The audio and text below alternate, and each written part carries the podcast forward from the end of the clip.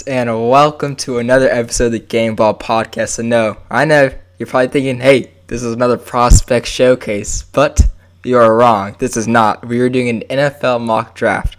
And I say we because we have a guest actually on the show. Do you have any guesses of who it may be? Uh, no, you're wrong. It's not Kyle Dugger or James Morgan. It's better. It's my guy, Drew Byrne. He is coming on, and we're both going to do a mock draft. I'm going to share mine. He's going to share his. Mine's, you know, more likely to happen because I'm more of an expert. But hey, it is what it is. But welcome back, Drew. How you doing, man? Oh, I'm doing good. You know, just grinding through quarantine and trying not to laugh while you say that yours is going to be a better mock draft. Hey, you know the truth hurts sometimes, all right, and it's gonna be it's gonna be a lot better, more realistic, okay? All right, I'm sure. I'm sure. And you know, a lot of people are probably wondering, hey, are you with Drew right now in person? Because I saw you guys were doing some episodes, you know, in Clemson together, so you guys obviously know each other. Well, we're not because we were in quarantine, so I'm stuck in my house, and he's he's coming on over over the phone right now. So you know, let's hope there's no technical difficulties like the the real draft is gonna have fingers crossed. You know, hopefully we won't have our mock drafts hacked into. Hey, see, that would be an issue for you, but not for me, because me being a smart guy, I wrote on a piece of paper. That's true. That's true. Yeah, yeah. You know, they can't steal unless there's a camera on here. So hopefully there's not a camera. But yeah, we're gonna do a first round mock draft, picks one through pick thirty-two, including trades. So whenever a trade comes up, whenever we pick, we'll remind you of what happened to just so you just don't forget. So uh, I guess we'll start off. Are You ready? Oh yeah, I'm ready. I'm All ready right. to go. All right, and so uh, for the number one overall pick, the Cincinnati Bengals select Joe Burrow, LSU. That's oh, who I got going. I know. Hey, I know. You know, I was thinking about giving him a, you know, a good old Jacob Eason, right? But I said, nah, nah. Let's give him Joe Burrow. He's pretty good. Who do you have him picking? Uh, yeah, I also have him going Joe Burrow. Yeah. This might be the uh, yeah. closest thing to a lock as possible. Honestly, you bet on it because like you're gonna get your money for it. Just bet the bank. But I think it's gonna happen. Obviously, he's coming off a Heisman Trophy season, a national season, a national championship season, arguably the best season in college football out of any player there there's ever been. So you know it's gonna be happening. The Bengals need a quarterback. A lot of rumors. A lot of people are trying to make rumors. I should say, like, oh, the Bengals they could trade to the Dolphins. You know, what if the Dolphins offer five first round picks. You know, like what's gonna happen?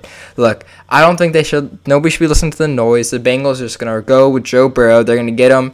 You know, he's an Ohio guy. He's gonna go to Cincinnati, and I don't think the Bengals. I don't think Joe Burrow is gonna want himself to be out of Cincinnati. Like people are also trying to make you know people think because like look here's here's the, here's the facts. Joe Burrow is going to a great team with the Bengals on offense. It's underrated. They got AJ Green. They kept him. Still a pretty solid wide receiver. They got, you know, uh, Tyler Boyd, a really solid wide receiver, one of my favorites. They have John Ross. Look, if he comes back and they start using him right like he was last year before he got hurt, that could be an interesting piece right there. They have a quarterback to teach him with Andy Dalton. Joe Mixon, if they paid the man to have a top top 10 running back, they have some quality offensive linemen like Jonah Williams and Billy Price coming back from injury. So I think the Bengals are a good fit for Joe Burrow. But uh, pass on over to you. you have any um, anything to say about my boy uh, Joe? Uh, I think you wrapped it up pretty well. You know, Joe Burrow, he's the he's the obvious choice. You know, he had 60 touchdowns last year in one season. You know, NCAA record. You can't really do much better than that. Undefeated season. You know, like it's not. They're not going to pick anybody else. Like mm-hmm. the Cincinnati fans will riot if they decide to pick someone else. And he is going into a pretty solid situation. Like compared to what Kyler Murray went into last year as the number one pick, he's got way better weapons going on. And hey, who knows, who knows what's going to happen this year? They could be a sneaky team to maybe win like six games. Oh, hey, six games is more than five games and four. You know, it's more than a lot of games if you think about it. But uh, six no. times as many as they won this year. Honestly, that's for Cincinnati. But uh, I do want to say though, I do think Kyler Murray was better, is a better player to go into a bad situation just because he has more pieces, or he can do more as just a player in general. Where I think Joe Burrow is a little bit more one-dimensional. I think that he's a de- I think he's a decent quarterback, and I wish him success. Like I really want to see Cincinnati have a good pro, like a good team, because you know obviously when they the Marvin Lewis era era they were doing well, but they couldn't win a playoff game. So I want them to get that W, and I you don't because you're a Steelers fan, so you're probably hating on Cincinnati. But you know, like I just I hope Joe Burrow can get it done, but I just don't see him being able to really elevate a team that much just because I feel like he's more of a he can he can place the ball well, but he doesn't have a huge arm. You know, he he's not super mobile, but he can move in the pocket. So we'll see what happens there. Do you have any? Uh, I remember I heard you talking about a little player comparison with Joe Burrow. Oh yeah, yeah, little little player comparison with Joe Burrow. You know, you guys might think this might be a little disrespectful to Joe Burrow, but you're just gonna have to hear me out on this one. So Joe Burrow, Joe Montana, is like, is like Mitchell Trubisky but on steroids. Because right, so hear me out. So they both I think don't we, have like a big arm. Like Mitch Trubisky doesn't have a big arm. Joe Burrow doesn't have a big arm, but they're both pretty accurate in college. They're like sort of athletic. Like they're athletic enough to make some plays, but they're not like super athletic. Like I don't know Kyler Murray or something like that, or even Josh Allen. But uh, they're both pretty solid. They both only had one good year in college, right? Because Mitch Trubisky only started basically one year in college, and Joe Burrow wasn't very good last year. So, Mhm. who? So I feel like there's a little bit of risk, but I, I think he's gonna be a lot better than Mitch Trubisky. I just think he's in the same sort of same sort of mold as Mitch Trubisky. I, I don't think he's going to be like Mitch Trubisky because you know Joe Burrow can actually throw to two sides of the field on like Mitchell Trubisky can. So that's always a, that's always a positive thing right there. so I think that kind of rules it out. But I also Drew, I think you just made us lose like hundred viewers. Just basically all our fans are gone. No one's listening to this anymore after that horrible comp because I'm just not a fan of it. All right, I don't think Joe Burrow is going to be like Joe Montana and like everybody's saying, you know, or something wild like a just a, an elite quarterback or Tom Brady or something. But I don't think he's going to be a Mitchell Trubisky. All right. No, even if he's even if he's he's on even if he's on Trubisky. steroids. Even if he's on steroids. I think he'll be. I think he'll be solid. He'll be like a quality starter in the NFL, Yeah. and that's all the Bengals can really ask for right now. Honestly. I guess. Like, I I think Andy Dalton's pretty good. But, uh, you know, enough talking about the freaking Bengals. That was the most publicity they've gotten in their entire lifetime ever of existence. But uh, moving on to number two. I think this is also not as locky as a lock, you know, but it's still pretty solid But lock. pretty lucky. Ah, yeah. You know, I got the Redskins going Chase Young out of uh, Ohio State. You know, an animal. He's one of five players to have ever received a perfect grade. Uh, you know, there's other four players being Saquon Barkley. He did a you know a few years ago, and then there was uh, Patrick Peterson, Von Miller, and Andrew Luck. So, you know, all solid options, all solid players, all had great careers. So I think Chase Young is going to continue that. He's just a big body. I think he's one of the best players to come out in years, and he's just. I think can. I think he can. You know, do some damage. You know, especially if he can learn a couple skill moves instead of just overtaking people with just his mass, massive build. Uh, he could do pretty well for the Redskins. Yeah, I also have the Redskins taking Chase Young. Know, yeah, uh, he set the Ohio State single season record for sacks last year, and like if you think about the pass rushing players they've just had come out, like Nick Bosa, Joey Bosa, and he did better than those guys. You know, he was a. Heisman Trophy candidate for a while until like the last three games of the season he as a as a defensive lineman. Yeah. So like I feel like he's he's a lock to be like super good in the NFL. Yeah. Like you can totally see him coming in here and winning defensive player of the year and being possibly even like an all pro or pro bowler his first Yeah. year in the league. So okay, look, before we move on, because I don't think there's much to say about you know the Redskins and Chase Young, I do want to say one little thing though, because everybody's hyping up Chase Young, everybody's saying he's so good. But here's what I want to say though, you know, going back to the whole like Ohio State having great pass rushers, obviously that's going to help him, meaning he'd learn from great play, like great coaches, and he could do extremely well. But you know, Nick Bosa was out for like half the season his final year. Joey Bosa was injured a few games, so like I guess it's all relevant because Chase Young was also hurt. So you know, so it all makes sense. But like, or not hurt, but suspended. But my, my only concern about Chase Young is, like I said, if he can work on his skill moves, his, his way to get past the offensive lineman, he can have great success. And I know if you're just a big guy, you can you can still do well in the NFL. But I feel as if if he just relies on his being just strong and just being a massive player, he's not going to have as talented as be as talented and have as great of a career as many are saying. Because he needs to work on those moves. Because at the next level, you know, you can just double team him or just put a, a really good offensive lineman on him. He can't do as much damage. You know, you could see late in the year that he was having issues against teams because they were placing double teams on him. So you never, you, who knows? Maybe they're not going to be able to do that in the NFL because there's all players are talented there.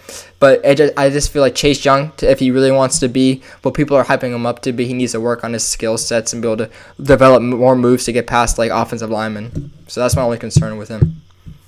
Yeah, I mean I can see that, but I feel like he will develop those, you know, like it seems like he's got a good work work ethic and everything. Mm-hmm. And you know, like it would be better if he was like in Nick Bosa's situation from last year, where they have a bunch of other good pass rushers.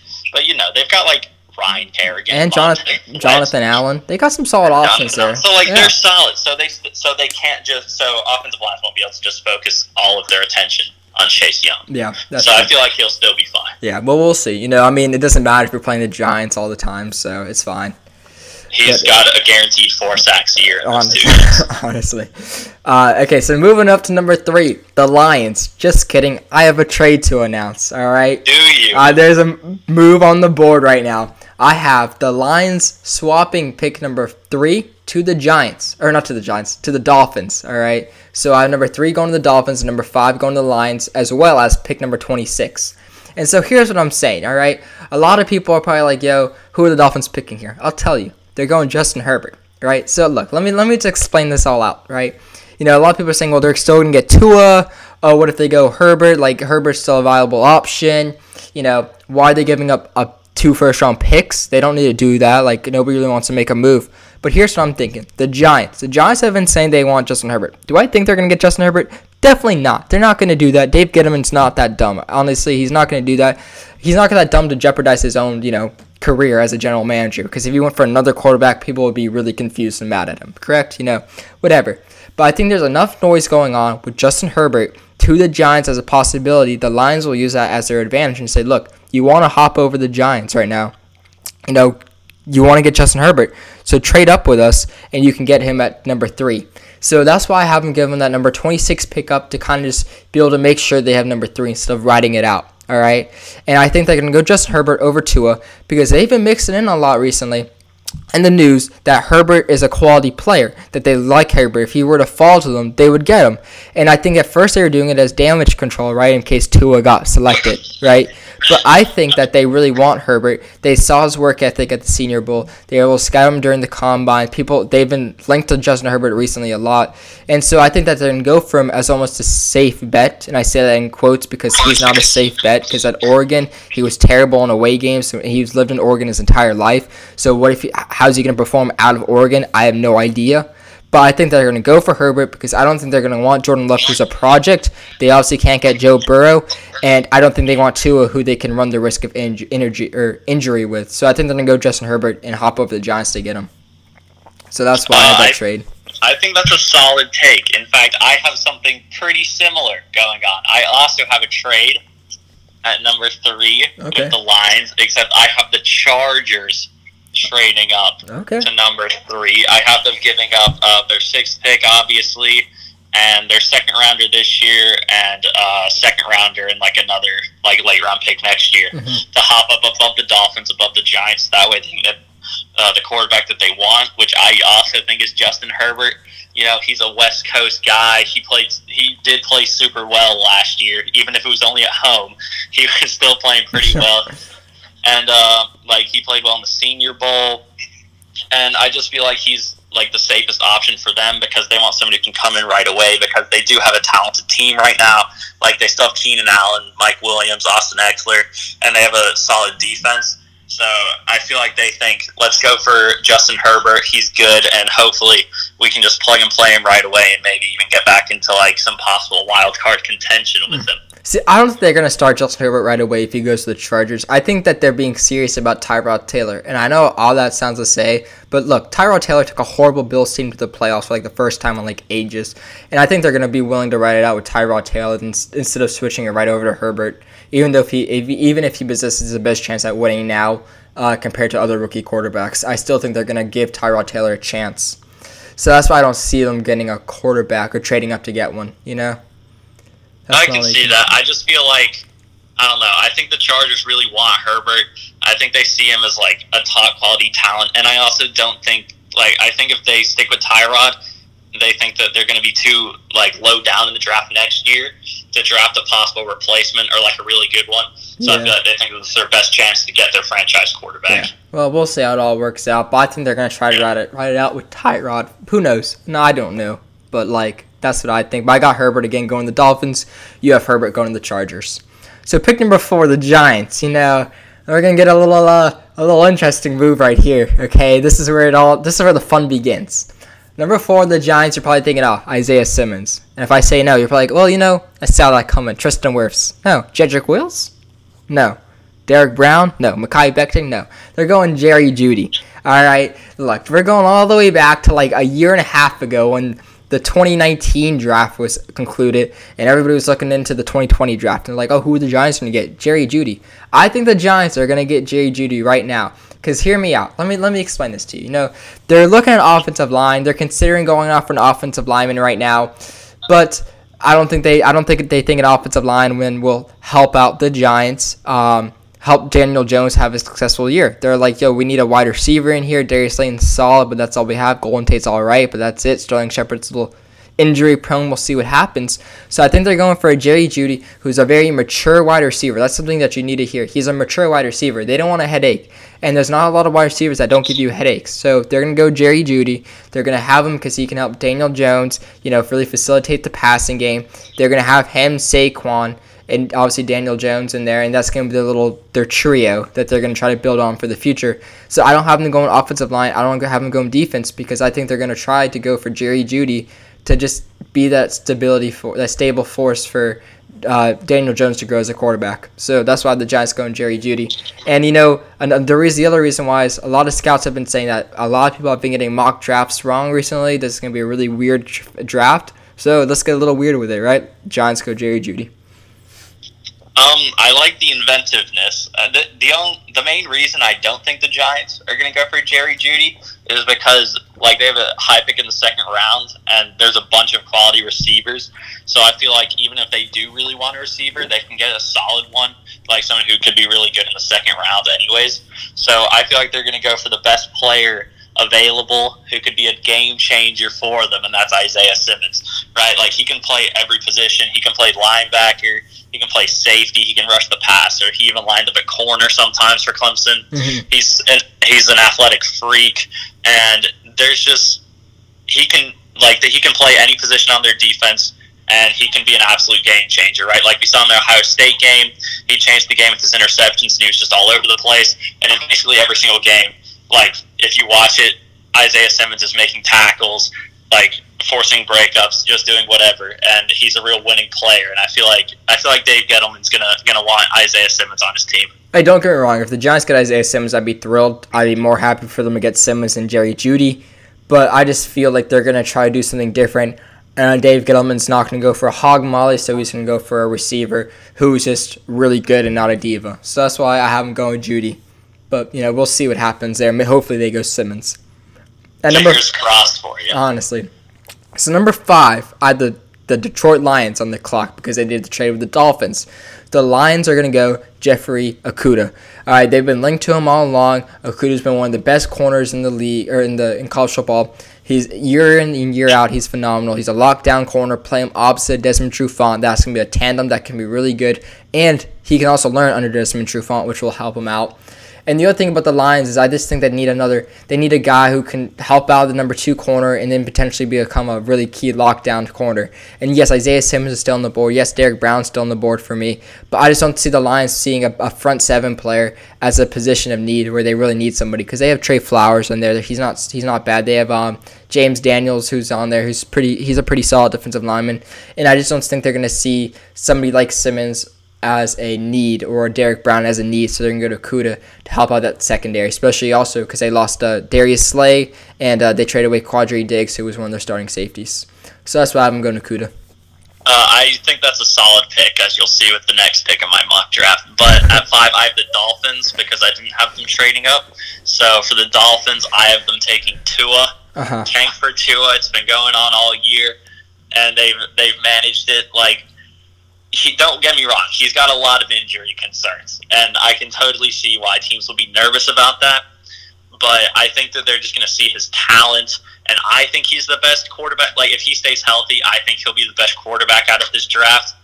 And like he's super accurate, he can play. And there was like a story of Miami wanting to fly him down one day before like uh, travel bans were put in place and they wanted to fly him just so that way they could get uh, their doctors to look at him. So I think they're really invested in Tua, and I think that I think they're going to take him.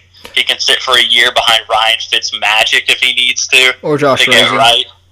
Or, or Josh Rosen, probably not Josh Rosen though. for being real, but yeah, I think that he like he's he's a great quarterback. I think he's a really really good talent, and I think the Dolphins would be making a mistake if they don't go for him. Oh yeah, no, I think they, I, I like Tua. I think he'd be a great fit, especially with the Dolphins because of everything they're doing. But again, I haven't gone Herbert because I just feel like the Dolphins are in this weird area of like this life right now. Because I think they want to win now, right? Because that's why they made all these moves and have a young, but have a young quarterback to kind of build around, and they don't want to roll the dice and take their risk with Tua. But I think Tua would be a better fit than Herbert. But I think they'd want Herbert for everything that he possesses. Um, but now moving on to the Chargers, you know, for me right now, I had the Chargers at number six. I have them obviously wanting to build around Tyrod Taylor. They have a solid offense with, you know, their wide receivers, Mike Williams, Hunter Henry, Keenan Allen. They have Austin Ekeler in the backfield, a great defense. So I have them not going Isaiah Simmons. Although I would love to see him and Derwin James on the same team, I have them valuing their, their offensive line more. They've been making moves to help make their offensive line great. You know, they got Trai Turner, who was a Pro Bowler. They got Bryan Bulaga from uh, Green Bay.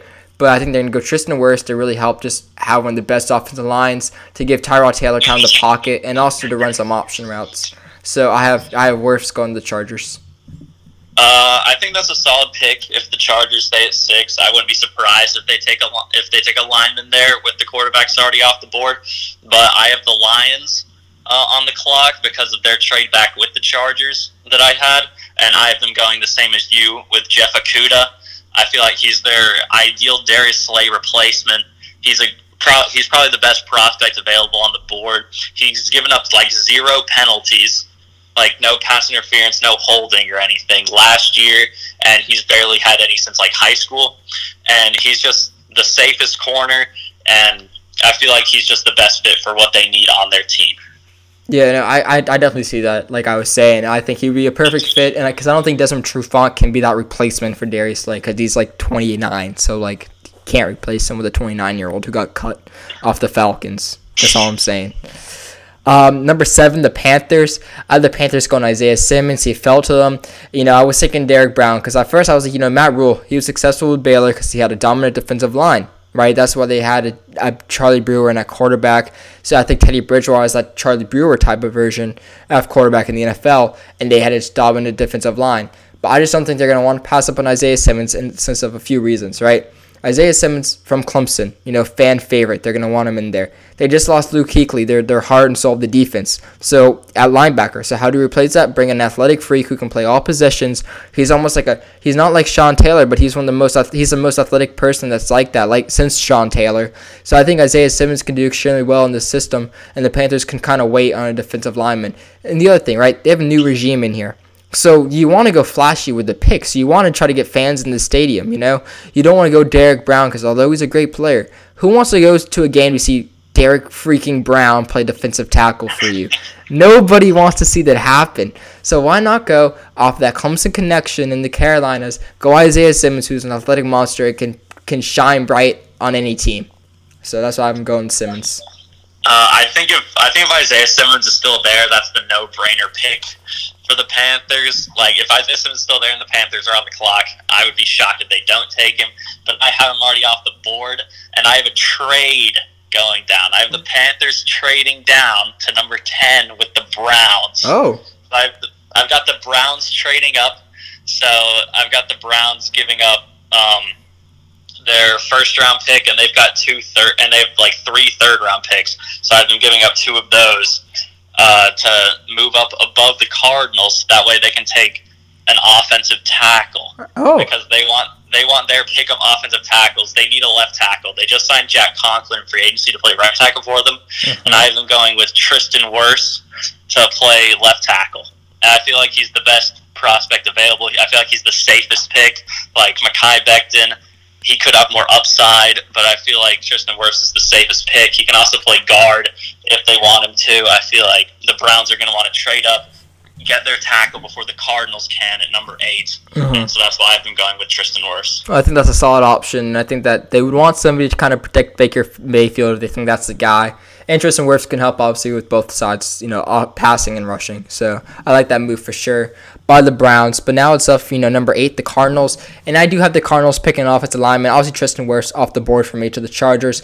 So the Cardinals going for an offensive lineman, go for Jedrick Wills, the athletic guy. You know, Cliff Kingsbury. I, I know he just likes athletic freaks, so why not go for an athletic guy on the uh, offensive side of the ball? You know, he can learn. He's an offensive tackle. He played right tackle the majority at Alabama, which might be an issue, but I think they're going to try to play him at left tackle. But the benefit of this all this whole thing is, if you don't remember, so last year they traded a six round pick for Marcus Gilbert from uh, the Steelers.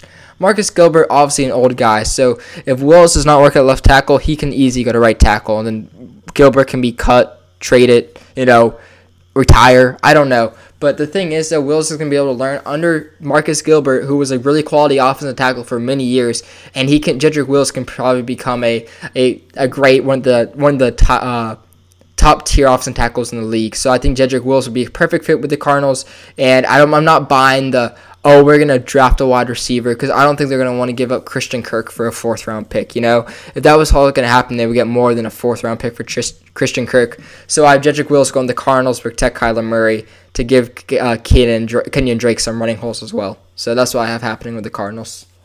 Uh, I think that's a, that's a solid choice. Uh, I also have the Cardinals going for an offensive lineman, but I've been going for Mekhi Becton from Louisville instead. like you said, Cliff Kingsbury, big uh, liker of the offensive like and athletic freaks that he's got going on. So why not draft the biggest offensive tackle of all time, who's also super fast apparently?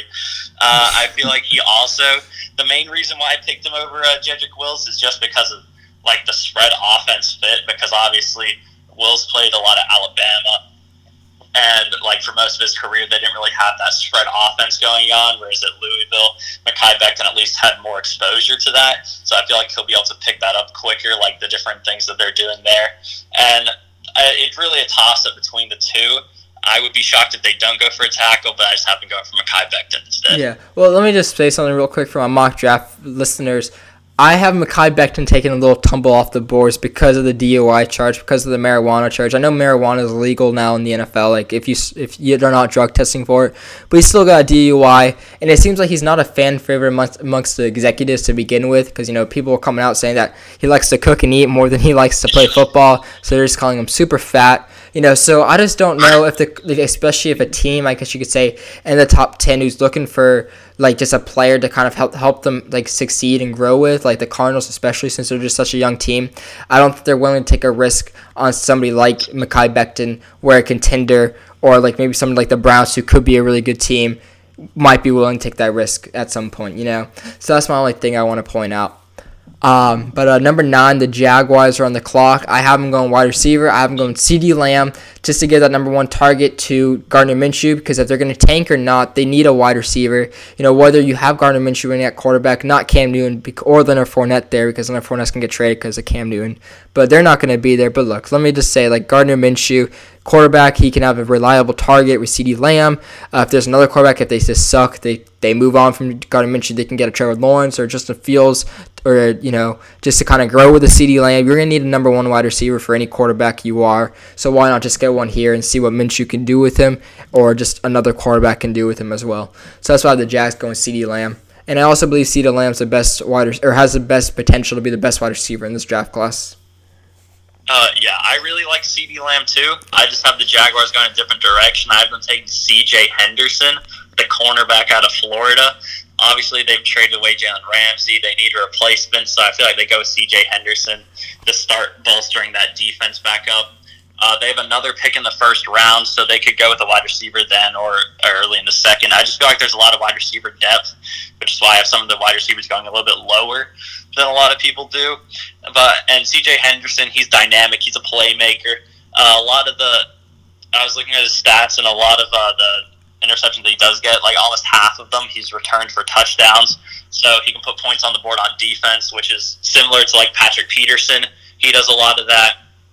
And um, honestly, the only thing that I can find that I don't like about C.J. Henderson is that he goes by C.J. because his name is Chris Henderson Jr. and CJ is for Chris Jr. Okay, well, it's fine, bro. Shout out my boy CJ Prosise. First person to ever do it. first First person to ever do it in the game, bro. He's a tank. I remember my man CJ Prosise was just tearing up the tearing up the field with uh with Seattle when he was when we found out about that. You know, I don't I did not know that was a thing. Okay, if you know it's CJ, call him Junior from now on.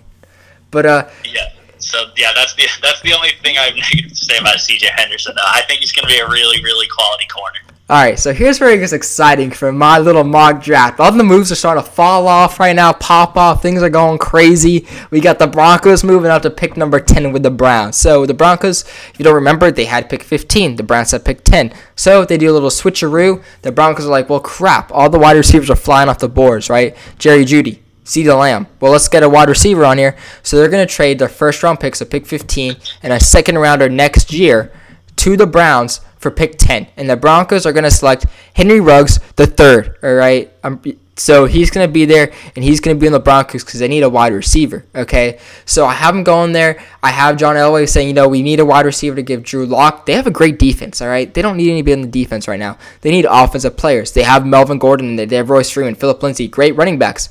They have a quality offensive line. I think Drew Lock's a phenomenal quarterback. They have Courtland Sutton, who's a big guy who can make the intermediate routes. They need a speed there. They need somebody to take the top off the defense. So why not go for the 4-2-8? Not the 4-2 flat, all right? Not a Jalen Reagor, but a Henry Ruggs who actually officially ran it.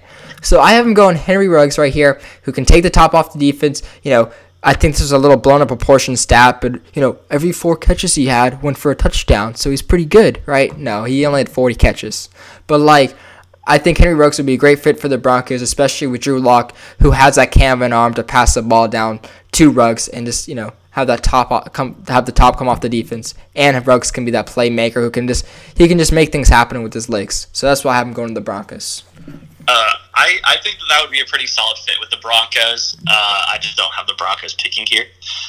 Um, Oh. So I have the Panthers picking here after their uh, trade with the Browns earlier, and I have them picking Derrick Brown. I feel like Derrick Brown could be a bit of a steal in this draft, just because I feel like he's an elite, elite prospect, but just not, the other teams are going to be drafting more for need than for Derrick Brown. But I mean, he's a good pass rusher on the inside. He disrupts a lot of plays uh, when he was at Auburn, and also the Panthers do need a defensive tackle, and I feel like it just fits right into place. I feel like this is the per this is the perfect way for the Panthers draft to go. Yeah, for sure. And like you know, like I was saying earlier with Matt Rhule and his defensive lineman, I think that's perfect fit for Derrick Brown. But like I said, I have Isaiah Simmons going in there because he can sell tickets and big defensive lineman can't. But you know, it is what it is.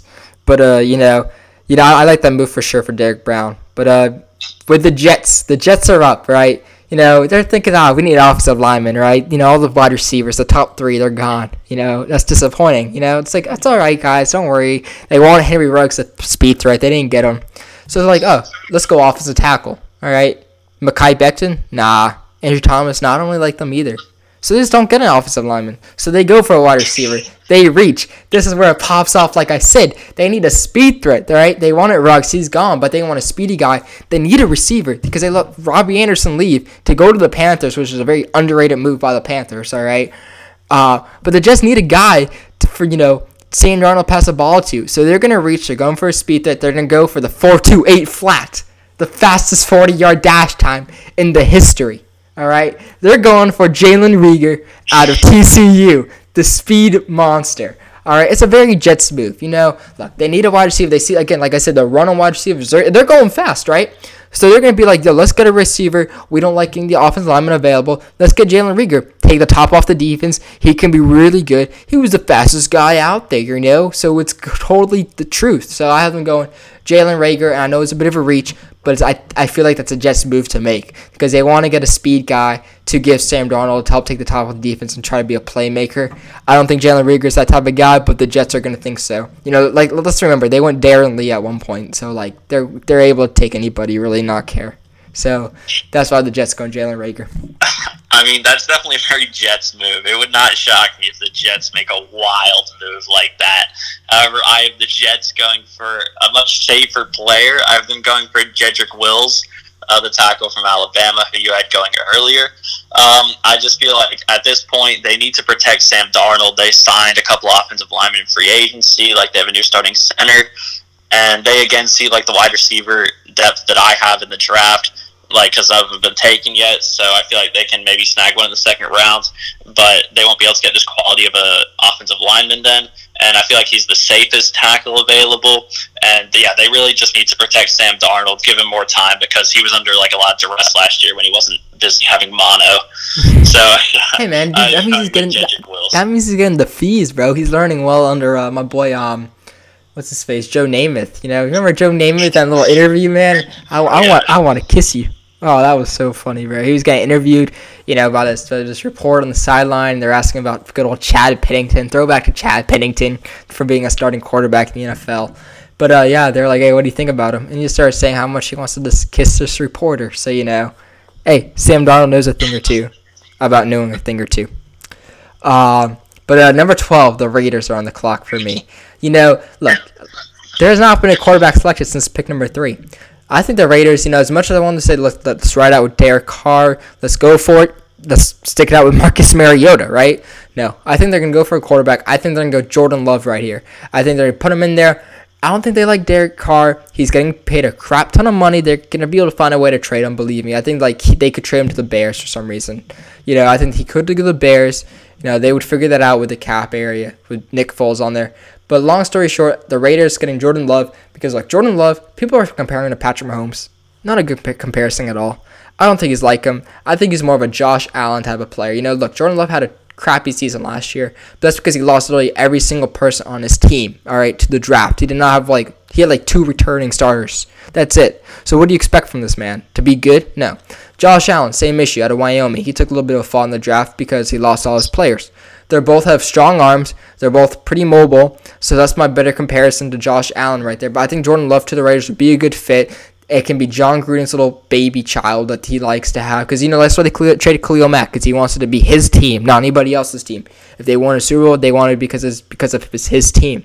So I think they're going to go Jordan, uh, Jordan Love. I think Mike Mayock likes him. I think that Jon Gruden will like him. And, you know, he brings a little bit of new life to Las Vegas. Because, look, Derek Carr is not cutting it for you. So why not give a little extra life and have a new a new face of the franchise possibly come in for the team? So that's why the Raiders go in Jordan Love. Because at the end of the day, it's also business. So yeah. Uh, I wouldn't be surprised if the Raiders go for a quarterback right here. You know, they. I think that Derek Carr's probably run his course. I do think Derek Carr is, is an underrated quarterback, but I'm just not sure how far he can take the Raiders anymore. But uh, I have them going with CeeDee Lamb instead. I still have him on the board. I feel like they'll see that as like a massive threat to give either Derek Carr or Marcus Mariota, whichever one they decide to start, uh, to give them a better chance of success because they're Nathan receiving Peterman. It's a massive need for them. Nathan so, Peterman. And I think CeeDee Lamb, like he went off last year, he's amazing after the catch. And he can be the true number one wide receiver that they need to pair with, you know, the one of the greatest tight ends in Darren Waller. Oh, it's freaking Darren Waller, the goat. He's almost as good as uh, Gary Barnidge from the Cleveland Browns. All right. But uh, no, honestly, I could see that happening. I, again, I have a run, run on wide receiver, so it's not really one to go. But I like that move, and that could be like the make or break thing for you know Derek Carr and Marcus Mariota both. And if they both stink with it, they could trade and somehow get a quarterback next year. I see that move happening. That could be an interesting move, but I got them going Jordan Love. Uh, number 13, the San Francisco 49ers are on the clock for me. So, um, you know, I have Derrick Brown still on the board. So originally I was thinking about, hey, the 49ers could seek a move. They've been rumored to want to trade pick 13, pick 31. They're willing to make moves, may get instant impact players. But you can't pass up on Derrick Brown. He's, a, honestly, in my opinion, his number, he's the number five prospect available. Like, in total, not, not available, but like, and like out of a big board, I have Joe Burrow, uh, Jeff Okudah, Isaiah Simmons, and uh, Chase Young above him, but Derrick Brown's number five prospect in my opinion. He's a defensive tackle. They just traded DeForest Buckner. You know, why not replace DeForest Buckner with a defensive tackle? Put him in there. Derrick Brown could make an you know great impact. playing alongside Arik Armstead, and Nick Bosa, and they they stick with what got them to the Super Bowl last year, which was a great defensive line. So I think that's why they can go Derrick Brown instead of maybe trying to trade him. So I like Derrick Brown here in this fit a lot. So the 49ers going Derrick Brown to stick true to the roots of a defensive line helps them get to where they need to be. Uh, yeah, I feel like if if Derrick Brown's still there, the 49ers would be really lucky and they definitely take him straight away. But uh, since I don't have him there, I have them going with Henry Ruggs. Again, like you said, super fast, fastest receiver in this draft, no matter what Jalen Reagor wants to tell you. um, he does have like a lack of production. Like last year, he only had 700 yards receiving, while most of the other receivers have way over a thousand who are getting picked in the first couple rounds. But you know, he does have the elite speed. He's like he can be like a DeSean Jackson 2.0 type, and I feel like the Niners could really use that to help Jimmy G, like with the downfield passing game because they have like a few underneath threats like Deebo Samuel's a good like short to intermediate route runner, and I feel like Henry Ruggs can be a good complement to him. Yeah, no, I can definitely see that, and I like that move. Um, and you know, uh, something weird about this little speed guys that I want to point out. You know that you say with Henry Ruggs, right? He didn't. He only got 750 yards. Jalen Reagor only had 700 yards on the season. So maybe this is maybe it's just like something with fast people. They just don't get a lot of yards. Yeah, that's probably why uh, John Humphrey Jr. didn't get a lot of yards either. But uh, moving on to uh, uh, moving on to the Tampa Bay Buccaneers. All right, I have them going. Uh, Andrew Thomas. Okay, they need to protect Tom Brady. They should not reach for a running back right this early. Yes, they. I think they have other needs like a, the secondary that needs to be addressed. But I think Tom Brady came here, and Tom Brady wants an offensive line so he does not get hurt. They have Ali Marpet, they have Ryan Jensen, some quality players, Donovan Smith on there. So why not just kind of complete the offensive line? Throw in there Andrew Thomas, who can really help out. Also, he can help with the pass game too. But he's he's mainly a facilitator, facilitator of the run game. So if you get a not a crappy running back, but a mediocre running back, that running back automatically becomes even better because they have the a great offensive line for running. So I think this goes both ways, even helping out with a running back. So I think this will just help elevate the Bucks offense even more and really help them have a great offensive line. So that's why I have Tampa Bay going Andrew Thomas to protect Tom Brady and elevate any running back they have there. Uh, I think that would be a solid pick uh, for the Bucks, but I actually have them trading down with the. Whoa, whoa, whoa, whoa! Trade down. Wee, woo, woo. I know. I have the I have the Eagles giving up uh, pick twenty one in their second round pick uh, to get the Bucks pick at pick fourteen. Um, I have the Eagles trading up uh, mostly to get in front of the Broncos, uh, so that way the Eagles can draft Jerry Jeudy. Uh, the Eagles obviously need a wide receiver. All their wide receivers got injured last year, and even when they're healthy, they're still not very good. I feel like Jerry Jeudy's probably the safest wide receiver, even though I think CeeDee Lamb still has more upside. I think he's the safest wide receiver. Uh, he's really smooth route running. I feel like he'll translate super well really early on, which is what the Eagles need. You know, they're still trying to compete right now. And I feel like he just he's the best prospect available and he fits their biggest needs. So I've been going I have been trading up in front of the Broncos to grab Jerry Jeudy. Yeah, no, I, I, I see that. I mean, um, I do believe that uh, Jerry Jeudy, like you're saying, like I always like to say this, Jerry Jeudy has the highest floor, but not as high, not the high ceiling at all. So he's not going to be a bad player for you. But I, just I think he has a very low ceiling in terms of becoming elite because he lacks an elite trait. Route running is not an elite trait. So that's my only concern there. But I do like that move for the Eagles because that can help him win now, especially. So that's that's a very interesting move, and I like it. But uh, it's getting a little spicy. Pick number 15. So it was original. So for my draft, you know, originally it was the Denver Broncos. Then it was the Cleveland Browns pick. But now it's the Kansas City Chiefs pick. Boom. That is that's definitely spicy. Spicy. Pascal Siakam and Spicy P up in here. All right, it's got a little spice spice going on. So look, hear, hear me out, boys. All right, so the Chiefs they've been rumored to want a player. They said, "Oh, we want to get Henry Ruggs. All right, if he falls bit in the draft, we're gonna trade up and get Ruggs." You know, they said that two years ago with uh, Patrick Mahomes, or three years ago. They said, "Yo, if Patrick Mahomes, or they said if a linebacker falls in the draft, we're gonna trade up and get one." So, their linebacker fell in the draft. Maybe I don't know. I don't care. But they ended up trading up and getting that uh, pick number 10 to then select Patrick Mahomes. I think that the Chiefs are just extremely good at throwing up smoke screens. So I think there's another smoke screen saying we want to get Ruggs, right? So maybe trade up, maybe if off the board. That's a little weird. It's not going to work because like right now I have Ruggs off the board. But who cares? Not the point.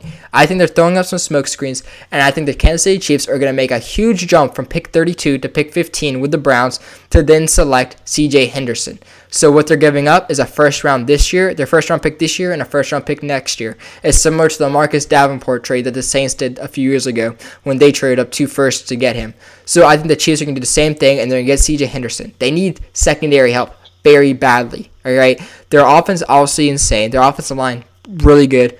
their their defense, you know, side of the ball, right? They have a good, they have you know good defensive linemen. They need help in the secondary. They have Tyrann Mathieu, Kendall, Kendall, Kendall Fuller just left. You know he left in free agency, so they need to get a corner up in there. So I have them selecting C.J. Henderson to be their guy because they lost Kendall Fuller to the Redskins, if you don't remember. So they need cornerback help. So I think C.J. Henderson is honestly the, one of the best defensive players in the draft. You know, second best defensive back behind Jeff Okudah. But he challenges for him, like you said, he's a playmaker. The Chiefs like playmakers on their team. You know, Tyrann Mathieu's a playmaker on defense. You know, Chris Jones a playmaker on defense. C.J. Henderson, he fits that mold. He can be a playmaker and really help the Chiefs. You know, be still be good enough on defense to help them uh, be great you know, as a team and win Super Bowl again. So that's why the Chiefs trading up and get C.J. Henderson. Uh, I feel like that would be a great trade up for the Chiefs. Uh, I have a different trade up going on right now. Um, so I still had the Broncos with this pick, and the Broncos see, oh well, um, like all the like our top three wide receivers are all off the board. Let's trade down, get another first rounder next year, and the Saints trade up to pick number 15 to draft Jordan Love as Drew Brees' replacement. Wow. So Drew Brees obviously getting up there in age. They're eventually going to have to uh, look for a succession plan. They see Jordan Love falling down the board. Uh, they want to trade up before any other teams, like I don't know, the Patriots or something, can trade up. So I feel like they want to go up, grab Jordan Love. He can be a developmental. He's a developmental prospect, right? He's young right now, but he can develop behind Drew Brees and uh, under Sean Payton, and they'll be able to see like from his junior year, he was really good and he protected the ball. Like he only had six interceptions that year compared to 32 touchdowns. So obviously he dropped off a lot, but with Alvin Kamara, with Michael Thomas, eventually once Drew Brees retires, Jordan Love's going to be able to come into the perfect system to help him succeed. And I feel like the Saints they needed they need a backup quarterback plan and I feel like Jordan Love's the way to go. Yeah, and Drew Brees would go in the perfect system of uh, a broadcaster and go to Fox Sports, so you know it all kind of works out right there. And Taysom Hill doesn't have to be a freaking starting quarterback anymore. Exactly, he can just keep doing his weird wide receiver, safety, yeah. kick return guy. Freaking weird. Pl- oh, he's so ass, dude. He's not good. He's like 29 years. He's so old. He's just he's a freaking Mormon, all right, from BYU who goes on missionary trips and like becomes 10 year seniors in college. Sorry, Taysom Hill, not it, not the move for them. Not not the replacement no. plan, but Jordan Love, Jordan Love is. Yeah, honestly, I like Jordan Love. I think that's a great fit right there. But now moving on, pick 16, the Falcons. They're going for honestly, okay. So when I talk about this guy, like Drew and I, we talk about him, and I, I, I like him. I, am pretty high on this person, but Drew loves him. Like he actually thinks he's like one of the better players in the draft. We looked him up, we saw his stats, we saw how he played, and Drew Drew loves this player. Like I'm not. I, I, Drew, I don't. Do you know what I'm talking about? Um, I think you're actually talking about I don't, I don't like. Oh no no no no! I'm not talking. I'm not. I'm not talking about Joe Burrow. No, I know you don't no, like no, Joe Burrow. No. I know because you see he's like Mitchell Trubisky. Bad. I'm talking about a really good player for the Falcons. I'm talking about K'Lavon Chaisson, your favorite player. All right, just so just so we're all clear, he loves him. I he says six. Chaisson is possibly the most overrated player in the entire draft. Nah, that's not what I heard. He's right up there with Chase Claypool. Chase Claypool's terrible, bro. He looks like, dude, he could be an athletic tight end. The man's like six three. I hope he does not play tight end. Like what? He's not tall.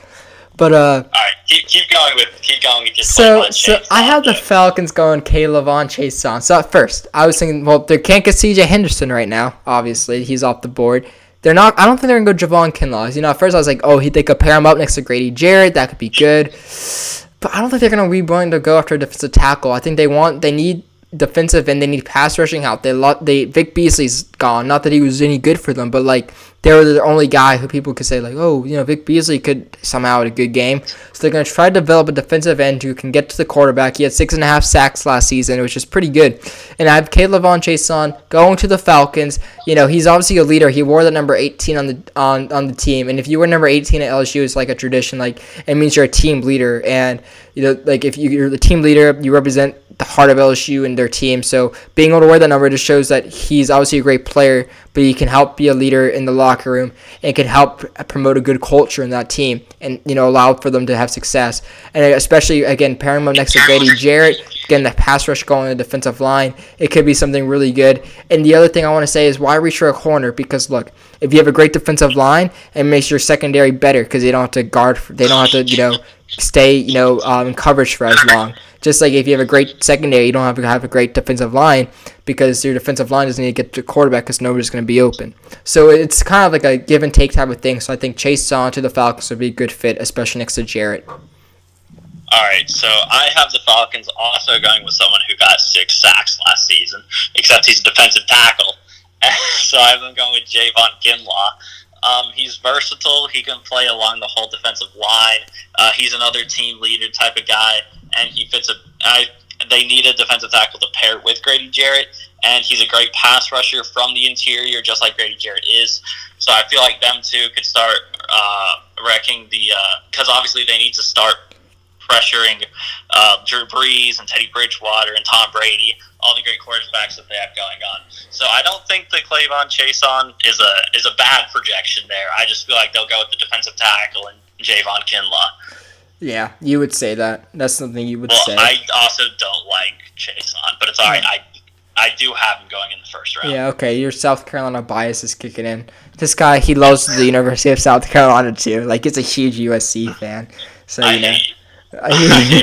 you know, I don't know. Like he goes to Clemson and he likes Carolina more. Like it's it's weird. It's a weird sight to see. Anybody that listens to this who's going to Clemson or is at Clemson currently, don't talk to Drew Byrne because he's hella weird. So um, moving on now. Okay, that was just a phenomenal little, little thing we got going right there, Drew. Absolutely terrible. Pick number 17, the, the Dallas Cowboys. So the Cowboys, they've been rumored to a lot of players. CJ Henderson, gone. Caleb K'Lavon Chaisson, gone. You know, they could go Grant Delpit, but I think they're going to be weird about it and be like, dude, Grant Delpit's going to fall to us in the second round, all right? You know, they could go Xavier McKinney, but why get a safety when you have Grant Delpit falling to you in the second round? So I have them going Jalen. when you can trade for Jamal Adams. Oh, even better. Even better. You know, they can the Jets could trade Jamal Adams and then they can draft, you know, like Van Jefferson from Florida. You know, pair him up with a, or Michael Pittman from USC. But uh, you know, the Cowboys pick number 17. I haven't gone Jaylon Johnson. You know, they lost Byron Jones. Who here's here's they lost Byron Jones, so they obviously need a cornerback, right? So here's my whole theory behind it, though. Okay, so you look at the Cowboys and the def- defensive line and who they have on their team and you really like look at them and see where they're from or see what they've been through. And the Cowboys really like guys who are almost like a project for them, you know? Because if you look at it, right, Byron Jones from Connecticut, UConn. Nobody, nobody comes from UConn, you know, and plays football and does well. Kind of, they kind of developed him. Leighton Vander Esch from Boise State, smaller school guy. They they developed him to be good, right?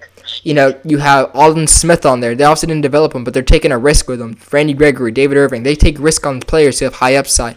You know, you look at the other other players on their team. You know, Jalen Jaylon Smith, a really great middle linebacker. Yes, he was amazing at Notre Dame, coming off a knee injury, right? So you just look at their team, especially their defense. They like guys who are unknown, who are talented, but aren't shown that talent yet or are at a smaller school. So that's why I'm going Jaylon Johnson over like a Kristian Fulton or a AJ Terrell, you know, at cornerback. But I, I Jaylon Johnson, he did extremely well at Utah. I think he had like five interceptions this past year. He's really helping helped Utah become one of those powerhouses in the Pac-12 this past season, and he's a lockdown corner. And I think the Cowboys are welcoming the project type of player with Jaylon Johnson.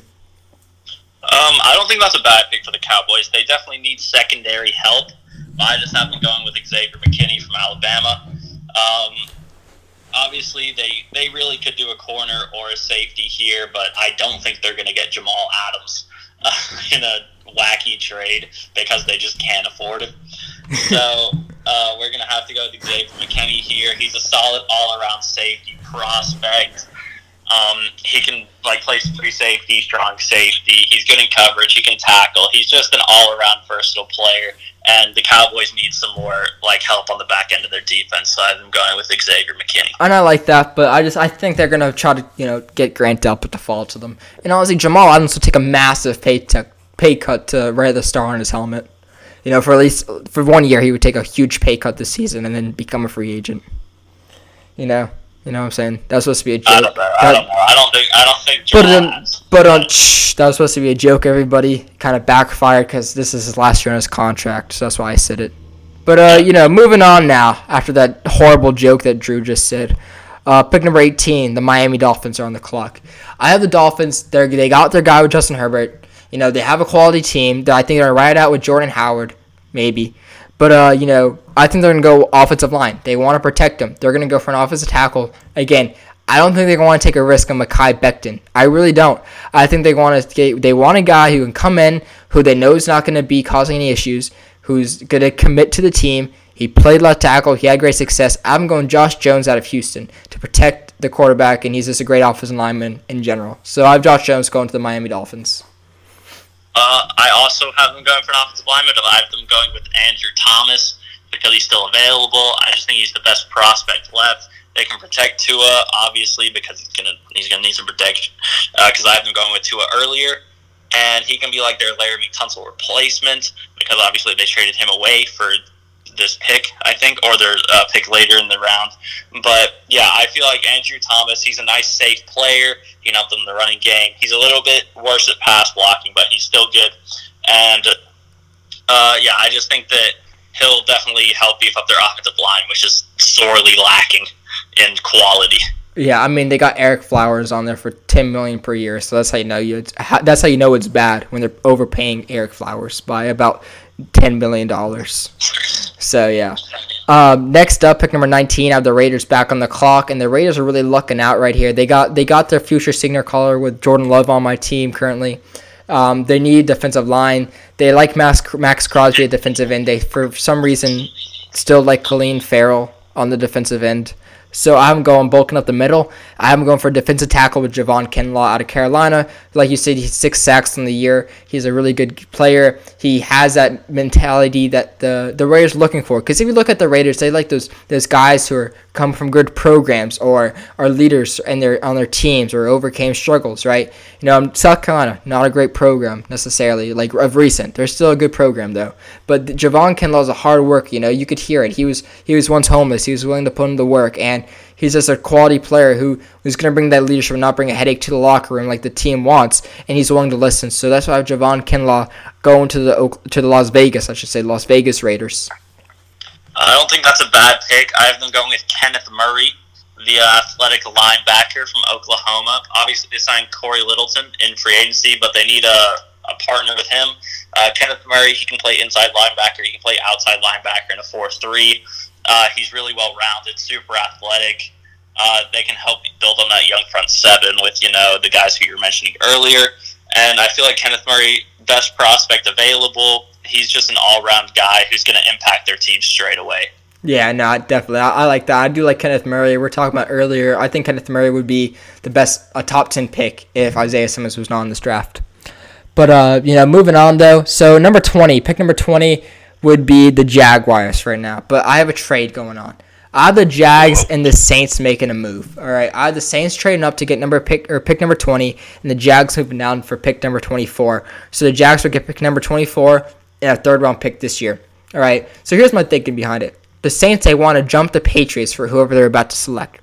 The Vikings, I don't think the Vikings are willing to move because I, I think the Vikings have their sights on you know a wide receiver like Justin Jefferson. So like yo, let's kind of stay here, see if one falls to us, right? The then the Eagles, right? The Eagles, they want a wide receiver, you know, so they're like, yo, let's stay here. Or maybe they want a safety like Xavier McKinney. They don't want to move. They don't want to risk the Vikings their pass stealing their player, right? So, or the Jags for that matter, right? Um, so here's what's happening: the Saints would trade, and they're gonna go and they're gonna get their signal caller hopping over the Patriots, and they're gonna get Tua Tagovailoa. I th- a lot of people are comparing Tua to Drew Brees, like saying they're both you know smaller players. They can move in the pocket a little bit. They don't have huge arms, but they are extremely accurate and they have great ball placement. You know, so I think the Saints are going for Tua and getting their future signal caller and ending, ending the fall of Tua Tagovailoa. Um, you know, I don't see Tua falling that low, but if they do, I think that'd be a great pickup uh, for the Saints. Like, I feel like that'd be the ideal replacement for Drew Brees and the ideal placement for Tua to go. But obviously, I don't have them there. I have the Jaguars sticking here, and I don't really want to talk about this guy this much, but we're going with K'Lavon Chaisson. Hey, your guy, K'Lavon Chaisson. he, he can maybe be a fast rush after they're probably going to lose Yannick Ngakoue. Um, he only had six and a half sacks last year, which is like less than almost every other edge rusher who's still available. But you know, you know he's athletic. I'll give him that. So you know what? We're just gonna move on. But sure, he can go number twenty to the Jags. Woo, Caleb Jason, yeah, let's go, baby. All right, my our guy right there, especially Drew's favorite player. If, if, if, if hey, you would love if only he played at, for South Carolina. He'd be like the oh. he'd be like the best player ever. so number 21, the Eagles are on the clock. The Eagles need a wide receiver. I haven't gone Justin Jefferson. So Joe Burrow threw for 60 touchdowns, 18 of them went to Justin Jefferson. Jeff- Justin Jefferson have over 1,000 yards on the season. They they're going for wide receiver. You know they get another they get another the fifth wide receiver off the board and I think he's just a great player who possesses. He ran a great time, a four five or four like a four four eight. You know that's great for his height and his capabilities as a player. And I think that they get him as a number one receiver to play opposite of Alshon Jeffery and really just help out with that receiving game. And maybe, just maybe, he won't drop the ball like Nelson Agholor did. Uh, I think that's a good pick for the Eagles, but I have the Bucks picking here after the earlier trade up from the Eagles to go grab a wide receiver. So I have the Bucks here. Been going for Josh Jones, the tackle from Houston. You already have going. The Bucks definitely need someone on the offensive line. Uh, that's their biggest need. They got to protect Tom Brady. You know, he's really old, so they need to limit the sacks as much as possible. Josh Jones, a little bit of a project, but hey, hopefully, hopefully he'll work out for them. He can learn from my boy, my actual boy, Ali Marpet. Oh, Ali so, Marpet, the man, bro. He is the so, man. Yeah, I have the Bucks going for Josh Jones. No, that's a solid pick. Number twenty-two, the Minnesota Vikings. Oh, new man, the Minnesota Vikings. You know, hey, this person would be Lizzo. That's your girl right there. hey, honestly, dude, he's kind of this person is built like Lizzo. I got them go Mekhi Becton. All right. I got Mekhi Becton going to the Minnesota Vikings right here. You know, the fall has ended for him. I think the Vikings obviously are a very mature team. The Vikings are a quality team. They have a lot of leaders, so Becton can't just do whatever he wants because they're on a young team or on a bad team. This is a great team. He's going to be able to protect the blind side of Kirk Cousins. He's going to be able to open up running lanes for Dalvin Cook, and he's just going to be a quality offensive lineman. And the other thing is, people are talking about, oh, the Vikings need a wide receiver or the Vikings need a cornerback. Bro, their, their offensive line actually sucks. It's so bad. They got Garrett Bradbury at center, and that's it. So they go Mekhi Becton, who's, again, would have been a top pick in the draft, a top top 10 pick, maybe top number four to the Giants if he did not get this DOI charge or marijuana charge. He's having a, a, a almost like a, a Laremy Tunsil esque uh, tumble down the boards. Not an Orlando Brown fall, but a Laremy Tunsil fall where he kind of fell 10 picks from what he's projected. So Mekhi Becton going to the Vikings can protect the blind side of Kirk Cousins and be just a quality offensive lineman, especially in a team on a team where that they're not going to allow that stuff to go on, and they're going to be like, dude, you have to either you know cut it out or be good, right? You know, cut it out and be good or, you know, not be on the team. So I got Becton on the Vikings. Uh, I think that would be a solid pick uh, for the Vikings for sure. I've been going for Justin Jefferson. Like you were saying earlier, the Vikings do need a wide receiver. You know, it's come from Adam Thielen now that they traded Stefon Diggs. Uh, Justin Jefferson, 1,500 yards, 18 touchdowns last year with Joe Burrow. Um, I feel like he's one of the most NFL ready wide receivers available, which is something that the Vikings definitely need. He's not much of a project, I don't think. I think he's good to just plug and play. He's been going against quality competition his whole career. So I feel like the Vikings go with Justin Jefferson. A bit of a steal at pick 22, I feel like. Oh, no doubt, no doubt. Uh, now I got moving up 23, the Patriots going on. The Patriots, they lost a lot of players on their team. Their quarterbacks are all kind of off the board. They're not going to reach for Jacob Eason or fucking Jalen Hurts. You know, I I I, I, I don't. I, no, he's terrible. But uh, you know, I don't have him going quarterback. I think they're fine the offense, whatever. I think they're gonna go for just kind of a best player available mentality. They lost a lot of players on the defensive side of the ball. You know, Kyle Van Noy, Jamie Collins, linebacker. You know, emphasis right there. So I'm going Kenneth Murray, who's one of the best players in this draft in my opinion, just not getting enough love. He's an athletic monster. He can move sideline to sideline extremely fast. Um, he, he's kind of hit or miss on the tackling. That can be improved, especially with the Patriots. You know how they're known for is like you know no nonsense, helping them just be the best players they can be. And I think that this will be a great fit for him. And on top of that. Um, you know, the Patriots, they finally have a defensive coordinator returning to their team and not leaving after a season. So that's always a positive. And the other thing with Kenneth Murray is I think he's almost like a Kwon Alexander type player, extremely athletic, can move, and can just get the job done. So especially on this team, I think you could see Kenneth Murray being a, you know, a, a top top five linebacker in a few years, to be honest with you. I really see that with him. I see he has a bright future, especially on the Patriots. So that's why I'm going Kenneth Murray at this selection big, big praise for Kenneth Murray right there. Uh, I have Kenneth Murray off the board, but I also have been going to linebacker. Honestly, I think this guy might be one of the most underrated players in this draft process. Um, he had 76 tackles, 12 and a half sacks. I'm going with my boy Zach Baun from Wisconsin. Mm-hmm. Um, I feel like he's not the most athletic player like Kenneth Murray is, um, but he's solid. He basically did everything for Wisconsin last year. He had obviously a bunch of sacks, couple interceptions, forced fumbles. He's okay in coverage. Uh, he is actually a little bit like Kyle Van Noy, who they just lost and I feel like this would be a nice plug and play replacement. He's NFL ready right now, which Bill Belichick loves, and Bill Belichick doesn't necessarily need the most athletic players, although I know that he would love them. But he's worked well with players like Zach Baun before, so I think that they go with Zach Baun right here. I think that's a great selection, and I, you know, keep an eye on Baun. That's all I'm saying. Something could be something could be a brewing with him. But uh, yeah, moving on from Zach, you know, Zach Baun to the uh, good old Patriots for you. Moving on from the Patriots in general, right now, again, I have the Jaguars on the clock after they made that wild, just crazy, riveting trade with the Saints. I have the Jacksonville Jaguars on the clock. So again, you know, they'd be thinking, hey, let's let's fix the defensive side of the ball. Let's get a corner up in here. But I think they're gonna still stay on the offense. I have the Jaguars saying, you know what, Leonard Fournette's gonna be gone we need a stabilizing force in the backfield for again whoever comes onto this team. I think they want to have a quality offense to see if Gardner Minshew can succeed. I want I know they want to have a quality offense in case they have a quarterback next year. I have them to go running back, first running back off the board, DeAndre Swift. He can make moves. He's a very athletic guy. He's honestly I think he's the number one running back in my eyes. You know, he's he can help out with the passing game and the rushing game. He's just a quality running back all around. You know, TJ Yeldon could be a good backup to him and just really have a great offensive team kind of around whoever they have a quarterback with. You know, CeeDee Lamb there, Dede Westbrook, and now DeAndre Swift in the backfield. So I had the the Jags going for DeAndre Swift. I think that's a solid pick. DeAndre Swift, really, really good running back. He averaged six and a half yards carry for his career, which I thought was pretty wild considering he's in the SEC. That's, um, that's two and a half more than what you want a running back to get on average. Exactly. Uh, but at 24, I have the Broncos after they traded down with the Saints from earlier. Um, I have them going to Brandon Aiyuk, the wide receiver from Arizona State. Um, the first looking at his stats, it looks like he could just be a one-hit wonder. But then, if you think about it, he had uh, 1,100 yards and eight touchdowns this year, and he really popped off this year after N'Keal Harry left their team, so he became the number one option uh, for the Broncos. I feel like he'd be a solid uh, secondary player uh, to Courtland Sutton. They need a wide receiver. They need some more threats for Drew Lock.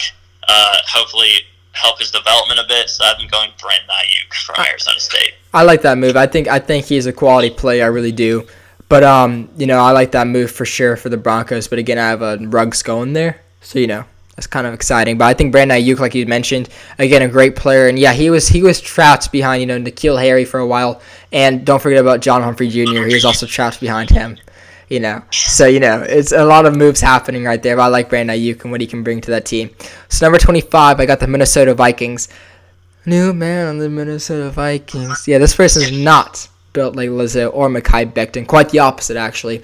I the Vikings, you know, sticking out with the wide receivers for at least right now, and I have them going AJ Terrell at corner out of um, out of Clemson. They like their ACC corners. You know, it's kind of a trend. You know, a couple of the players that left that were their cornerbacks were all from the ACC. That was you know Xavier Rhodes from Florida State you know, Mackensie Alexander, who was actually from Clemson. I think they like those ACC type of players. AJ Terrell is one of those, he kind of fits a mold right there to go in the ACC on the secondary. And I think AJ Terrell is just a great cornerback in general. He was able to, you know, yes, he kind of got ruined in the national championship by Ja'Marr Chase. You know, let's not forget that. But that was the one game.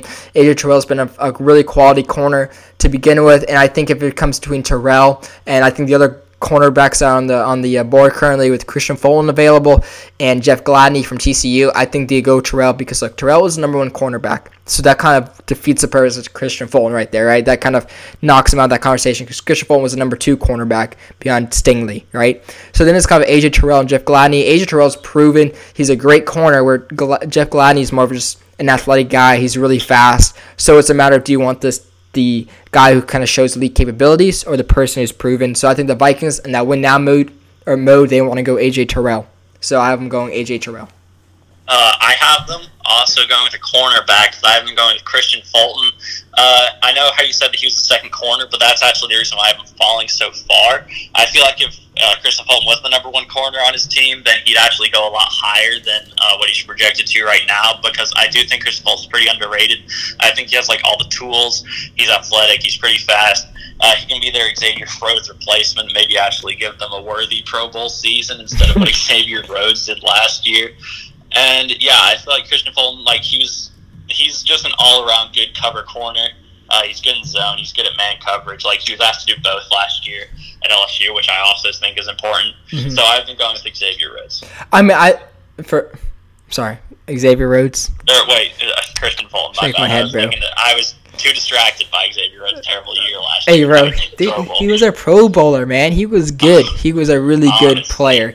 No, but I, I do I do like that. But I think AJ Terrell again, just being that number one corner, I think that the, that's what they want out of him. And he was putting up you know three interceptions every year that he was on there. You know, and he was just kind of like really helping out the Clemson be able to be a successful team right there. So that's why I have him going AJ Terrell again over Kristian Fulton. And I know what you said about him having a good year, but I think it says something about being a senior. And I know again Stingley's a quality cornerback, but kind of going behind a true freshman is kind of like a kind of a weird thing to see. But on top of that, though, like Kristian Fulton had a lot of got, got a lot of pass deflections, but I think the Vikings want somebody who can kind of make a lot of plays. So that's why they go for an AJ Terrell because he got again three interceptions a game, where Kristian Fulton only got four interceptions in total, you know, in his whole in his whole career at LSU. So it's kind of an interesting thing, but I think they're going to go for the um, the playmaker with Terrell rather than a Kristian Fulton who can just be a solid corner. But uh, you know, number so right now, right, pick number 26 is on the board, and after the trade with the Dolphins, right, the Lions got pick number five and pick number 26. So right now the Lions are on the clock. I have him going AJ Epenesa out of Iowa, who had eight and a half sacks this season, 15 sacks last year, falling down boards because apparently he just had a crappy season this year. I don't, I don't want to hear it. Like, look, AJ Epenesa, an amazing defensive end. I think he's really good. I think you compare him up opposite of Trey Flowers and you know James Daniels in the middle right there. That's going to be a very scary defensive line. But again, Trey Flowers and Epenesa coming off the sides, that could be a very special thing to see, especially with Okudah and Desmond Trufant. The secondary and the Lions are building quite possibly one of the better uh, defenses in the NFL with those moves that they would make. They have Jamie Collins, they just signed a linebacker, so I think their pass rush should be amazing with an elite front seven, especially with down there. And, you know, Epenesa, he seems like a very Patriot type of player. So, you know, Matt Patricia being from the Patriots area, you know, from being from New England and helping out in those schemes, I think Epenesa and Matt Patricia really blossom together, despite what Darius Slay might say about, you know, uh, Matt Patricia being like freaking weird as hell and being a bully somehow. You know, bully gate on our hands right now. But I think Epenesa would be a perfect fit with the Lions, and he had a cr- incredible production. And the Big Ten, this is a very important thing to see because the Big Ten is known for big offensive linemen. So if you can get past them, that means you're doing something right. And you know he has those skill moves to get past offensive linemen. And the other thing about it is, you know, he played in the Big Ten, obviously cold, so that'd be a perfect fit with the Lions right there because he can handle the weather, he can handle the cold, and he's not going to be like, you know, dying up there, freezing or something like that. So that's why I have, you know, AJ Epenesa going to the Lions. Uh, I I do love AJ Epenesa. Uh, I don't actually have him going in the first round, but that's not because I wouldn't take him in the first round. I'd probably take him like in the top twenty picks, but I just I don't know why, but all these NFL teams seem to be really off of him right now. I don't know if it's because they don't see like his elite athleticism or something, but like he's got super great technique. Like you can't just luck into all those sacks two straight years in a row. But I have uh, the Dolphins on the clock uh, because I didn't have them trading up, so they still keep their pick, and I have them going with Grant Delpit. Uh, they need a safety. Like their safety's not great right now, uh, so I feel like Grant Delpit. He's also being underrated, by a lot of uh, teams right now. Oh yeah, I don't know why. I don't know why, uh, because last year he was supposed to be like a top 10 pick uh, coming into this year. But hey, you know, I think the Dolphins are going to get a steal here. I think Grant Delpit, he's pretty versatile. Um, he's got great ball skills. Like, he can get a bunch of picks. He can play as that single high safety and just be a ball hawk. Uh, Yeah. For the whole for the whole defense and like all the corner like they've got an elite corner duo now. Yeah, they have So, a great I think secondary. Delpit back there and that secondary is going to be crazy. And they have Reshad Jones on there too at safety, so that could be a really good secondary. And he can also learn out of Reshad Jones. But as much as I Grant but I have him kind of fallen out of the first round because again, teams don't like him. And I think it's mainly because he did not want to make a tackle in college to save his life. First of all, he didn't really need to because they're up by like 40 point, points all the time. But he kind of did it to not get hurt, so he would be fine. So that kind of hurt, hurt like really hurt his stock. But I think the Grant Delpit is going to be a phenomenal safety in the league. Um, but now 27, I have the Redskins on the clock. Do you want to know why? This is originally this pick originally originally belonged to Seattle, the Seahawks. Yeah. The Seahawks need offensive linemen, right? There's not a lot of offensive tackles on the like you know available that's are either really good and really young or will make an instant impact. You know, they're kind of like you know Austin Jackson or Ezra Cleveland around there, Isaiah Wilson of Georgia, but nothing special. So the Redskins are saying, well, we have a guy who wants out. We have a guy that offensive tackle who's an elite offensive lineman with Trent Williams, but he does not want to be on our team. So let's get a young first, you know, first round pick, get a young player in there. So Seattle's like, yo, we'll trade you our pick. They did this, something similar with Duane Brown. Remember when he was on the Texans and he did not want to be there?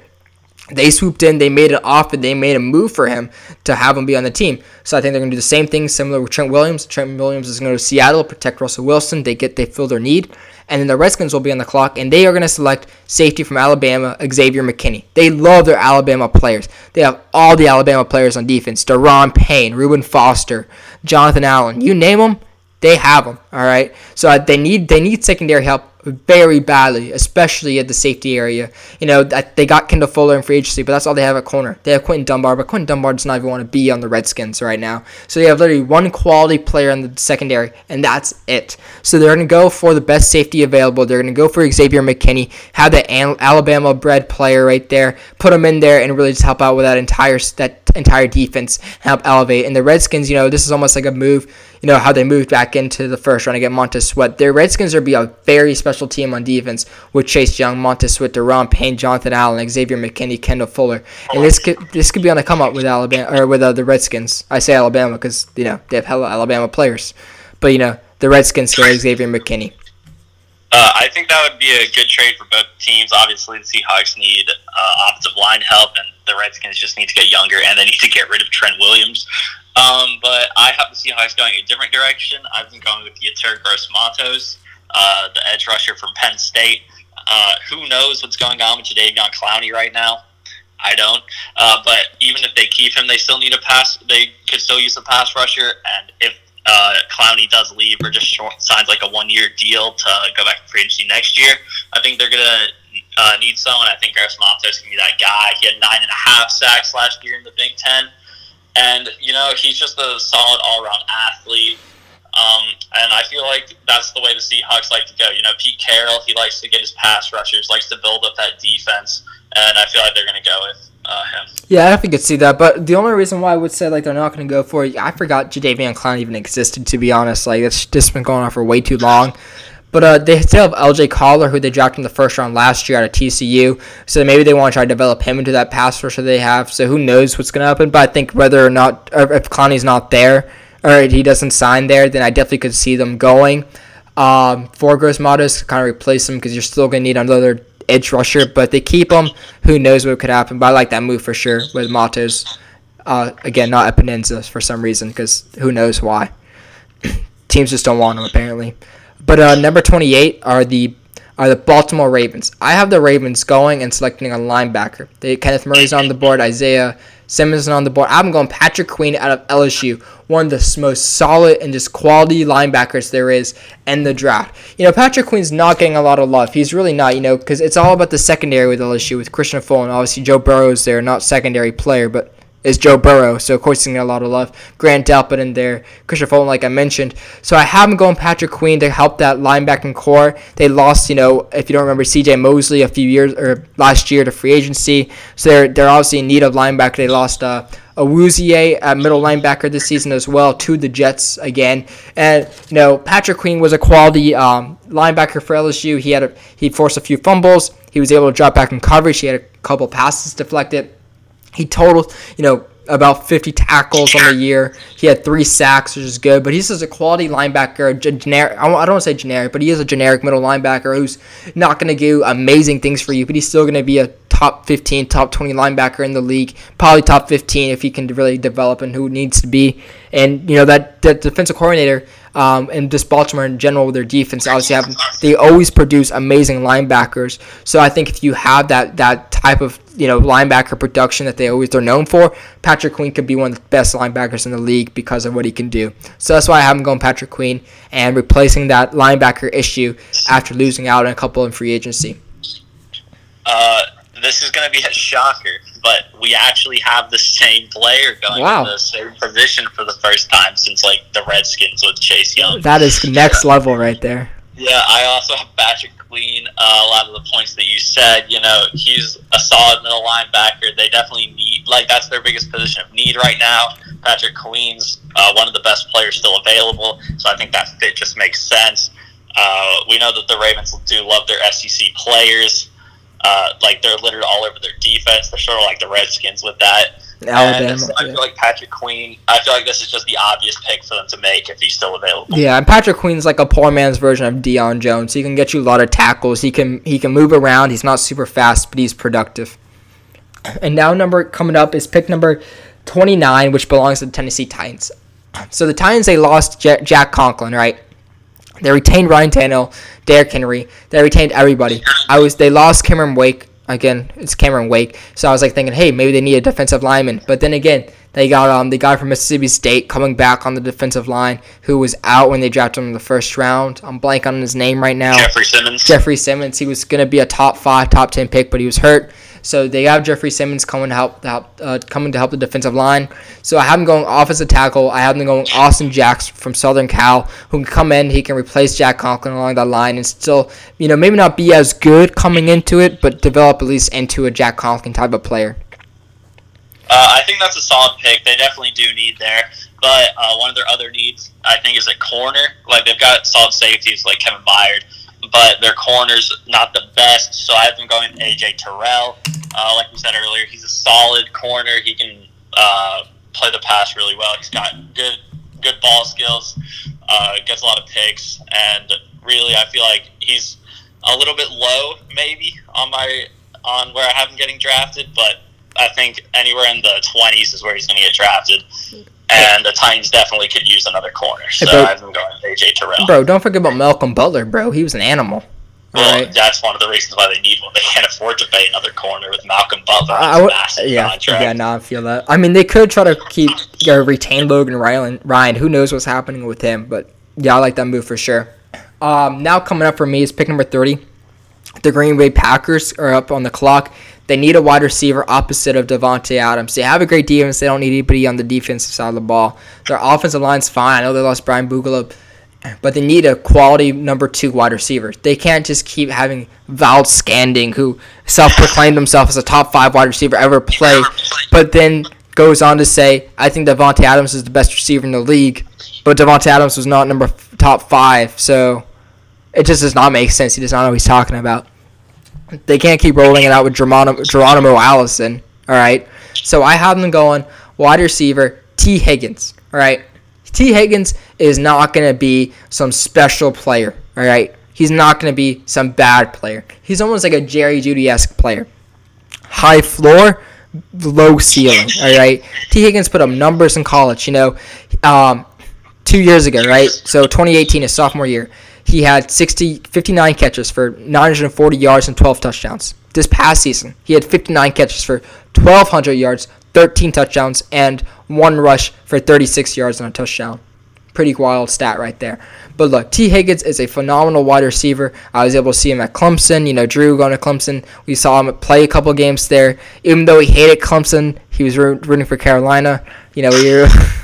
I hate. I actually hate. we were able to, you know, watch Tee Higgins, and Tee Higgins was making amazing plays. You know, yes, he got a little beat up a little bit uh, throughout his career at Clemson this past season, but he came back fine, so injuries are not a problem. So I think Tee Higgins will be a phenomenal player on that team for the Packers to give that second wide receiver option immediate impact for them. So I like Tee Higgins going to the Packers, being that taller wide receiver to pair up next to Davante Adams and allow for Aaron Rodgers to kind of blossom on the offensive side of the ball. Hey, shout out to us. I also have Tee Higgins going to the Packers at pick number 30. Uh, like you said, I feel like he's one of the most NFL ready players. I feel like you can just plug him in straight away. He'll work well with Aaron Rodgers. He's a massive red zone threat, you know, 25 touchdowns in the past two seasons.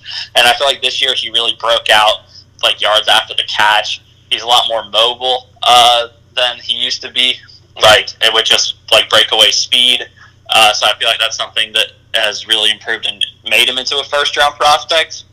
Mm-hmm. And yeah, I feel like Tee Higgins is definitely going to help out Aaron Rodgers right here. Yeah, no doubt, no doubt. And I think that's what they need for the Packers. So now, pick number 31 belongs to the good old um, 49ers. But I have a move coming up. So the, the 49ers have been voicing that they're willing to trade pick 13, pick 31. They obviously don't trade 13. They keep um, they keep it and they select, you know, your boy uh, Derrick Brown. So pick 31. They've been rumored to want to get Evan Engram from the Giants. Play him at wide receiver. I don't know. Maybe just do a double tight end uh, set. You know, like the uh, like the Patriots once did. You know, with Aaron Hernandez. So maybe. So basically, what I'm saying is that they get Evan Engram, either George Kittle or Evan Engram's can be a murder. But uh, who knows? Um, but honestly, I have them trading pick number 31 to the Giants and giving Evan Engram on there. They need that instant impact to tie that uh, on the offensive side of the ball. So they would have him, George Kittle, Deebo Samuel have a really great offense on there.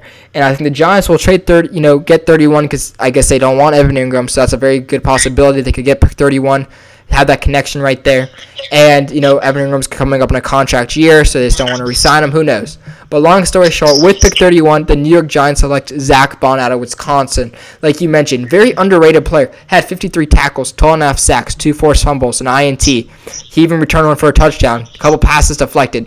He was an absolute animal on the defensive side of the ball. And the thing about Zach Baun as well is the Giants run a 3-4 defense right now. And with Zach Baun, his his body type, the way he's playing, the way he's built, he's a perfect player to be playing as a 3-4 coming off the edge. And the Giants need edge rushing help. So Zach Baun would be a perfect fit with the Giants to put on there, not be another defensive end for the, you know, or defensive tackle they kind of just throw in there. He's a quality defensive end or outside linebacker, depending on how you play him. And Zach Baun could have a very, you know, instant impact for the Giants, but can be developed into one of the better players on the defensive side of the ball. So that's why the Giants going Zach Baun. Uh, I also have the um, Niners trading out of this pick, but I have the Bucks trading up uh, back into the first round. I have them giving up like their second round pick and their third round pick this year um, to get up to pick number 31, and I have been taking Jonathan Taylor. So obviously the Bucks need running back help. You know that's pretty obvious. They were thinking about trying to get Todd Gurley or something, or Melvin Gordon in free agency. Uh, but I have them here going for Jonathan Taylor.